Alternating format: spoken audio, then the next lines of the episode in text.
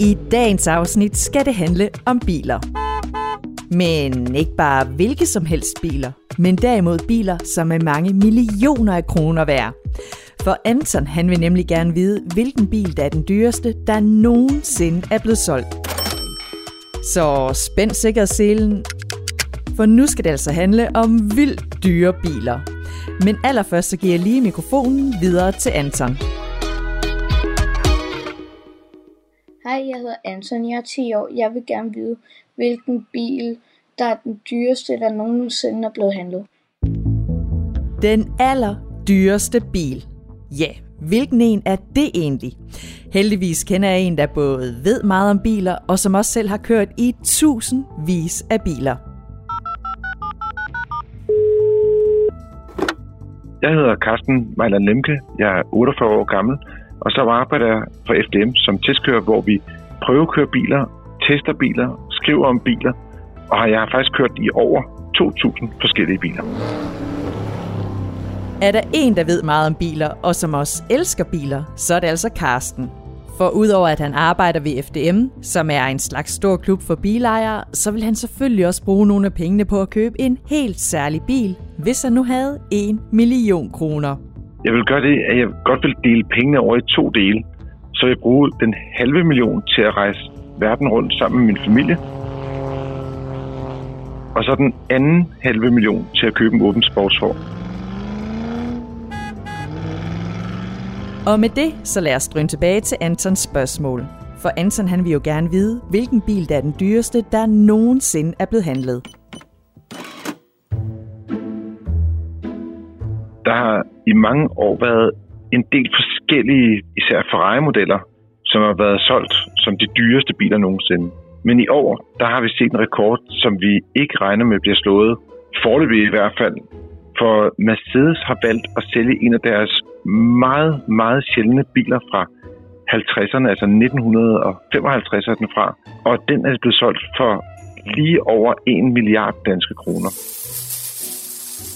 Og det er tre gange dyrere end den tidligere dyreste bil, der er blevet solgt nogensinde.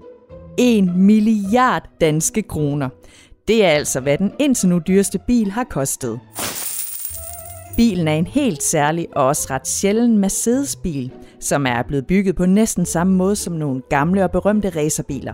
Men hvis vi nu alligevel skal blive en lille smule klogere på bilen, hvordan ser den milliarddyre bil så egentlig ud?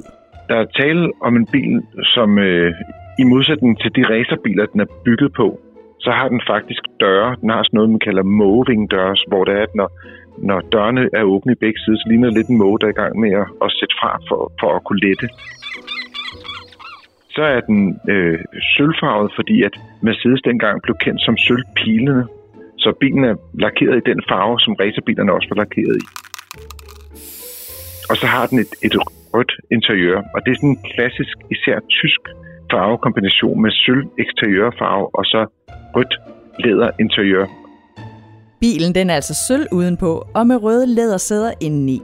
Og så har bilen altså også nu nappet titlen som den dyreste solgte bil nogensinde. Men spørgsmålet er derfor så, hvorfor bilen den kunne blive så dyr? Bilen den endte med at blive så dyr, fordi at der kun findes to af dem, at man ikke havde forventet Mercedes nogensinde ville sælge ud af deres skal man sige, at der er samling af de her biler. Og så er det sådan, at Mercedes inviterede nogle meget rige mennesker ind, som fik lov til at se bilerne, gå rundt og kigge på dem. Og så kunne de jo byde over hinanden, og den, der bød højst, fik lov til at få bilen. Og eftersom det var en så sjælden vare, så bød folk simpelthen bare ekstremt højt. Ja, og derfor så endte Mercedes-bilen altså også med at koste omkring en milliard danske kroner. Hvem der så har købt bilen, det ved man faktisk ikke, fordi køberen er nemlig anonym. Men hvem er det egentlig, der har råd til at købe så dyre biler? Dem, der har mulighed for at købe de her biler, det er selvfølgelig mange milliardærer. Altså ikke mange millionærer, men mange milliardærer. Folk med ekstreme mængder af penge. Og så skal de samtidig også have en person, som ligesom taler lidt ind i det her univers med, med gamle klassiske biler, og synes, at historien omkring Mercedes i halvtredserne er spændende. Og så er der også en lille bit smule af det her med, at når folk ved, hvem han er, og han fortæller til sine venner, at han har købt den her bil, så kan man også lidt, så ved de jo også, at man har købt verdens dyreste bil. Så der er jo lidt blærerøvseffekt i det også. Det var altså den dyreste solgte bil nogensinde. Men hvis vi nu skal blive lidt klogere på biler og på bilpriser, hvad er det så især, der kan få prisen på nogle biler til at skyde helt i vejret? Ja, altså de fleste biler, det bliver bare billigere og billigere, når de bliver ældre, og så til sidst, så skal de til skrot, og så er de to til tre tusind kroner værd. Men en gang imellem, så kommer der nogle biler, som gør sig markante. Enten har de været med i en film, ligesom James Bond-film. Det kan også være biler, som har været markante i forhold til udviklingen af biler. Og så kommer man ind på ordet historie, som måske nogle gange kan være lidt kedeligt i, i skolen. Men hvis bilen kan fortælle en historie, og dermed også kan vække nogle følelser hos nogle mennesker, så begynder priserne at stikke af og blive markant dyre. Og med det slutter vi også med et kig i krystalkuglen. For findes der mon en bil, der ifølge Carsten vil kunne ende med at blive bare endnu dyrere end den indtil nu dyreste bil?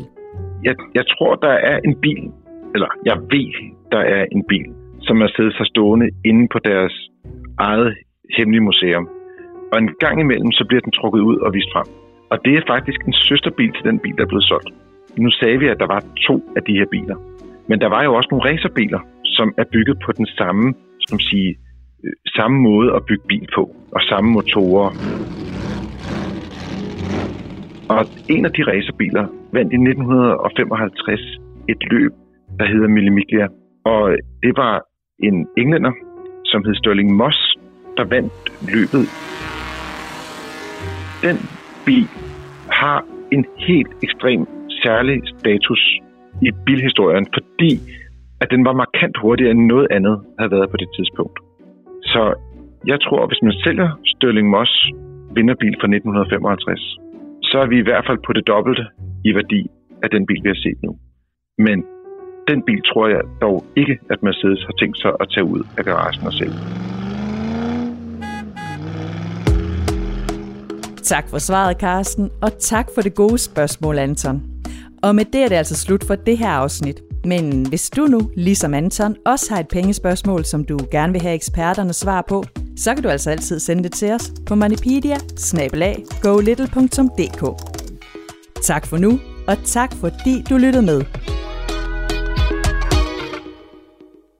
Podcasten den er produceret af Go Little for Pengeskyen, Danske Banks familieunivers.